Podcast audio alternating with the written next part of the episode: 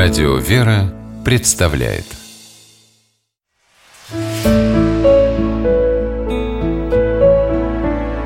Пересказки. Тайна одного кувшина. По мотивам румынской народной сказки. Было у старика два сына. Отправился старший сын в Туреччину воевать А младший дома остался отцу помогать хлеб растить Год проходит, три проходит Нет от солдата невесточки. А младший сын уже и невесту себе присмотрел Только как свататься, если гол, как сокол? И решил тогда парень вдвое больше работать И втайне от отца обрабатывать еще и соседское поле.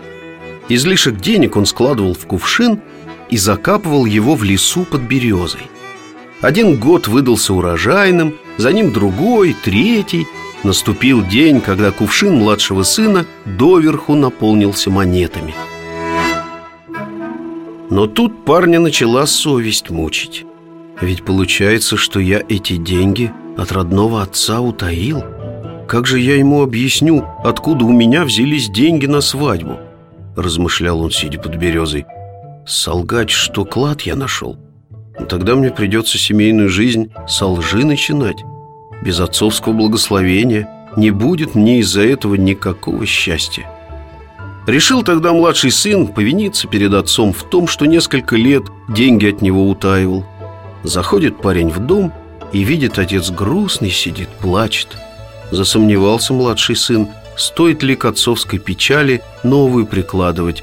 Но если уж решился правду говорить, лучше не откладывать.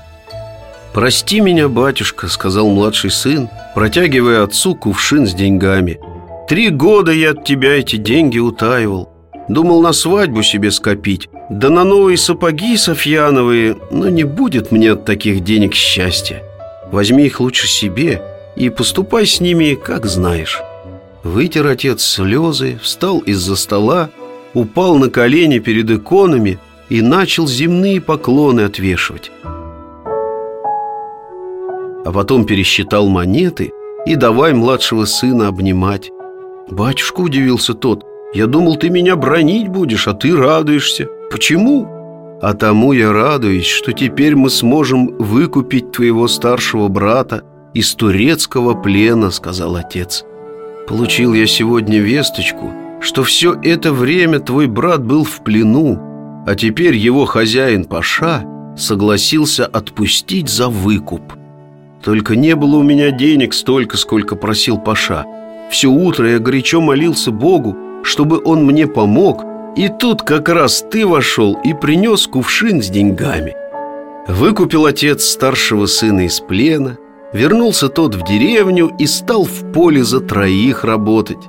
Очень уж соскучился на чужбине по крестьянской жизни. С тех пор достаток в их доме не переводился – и на две свадьбы денег хватило, и на три пары новых софьяновых сапог. Недаром говорится, что всякая неправда счастье от дверей отвращает, а правда возвращает.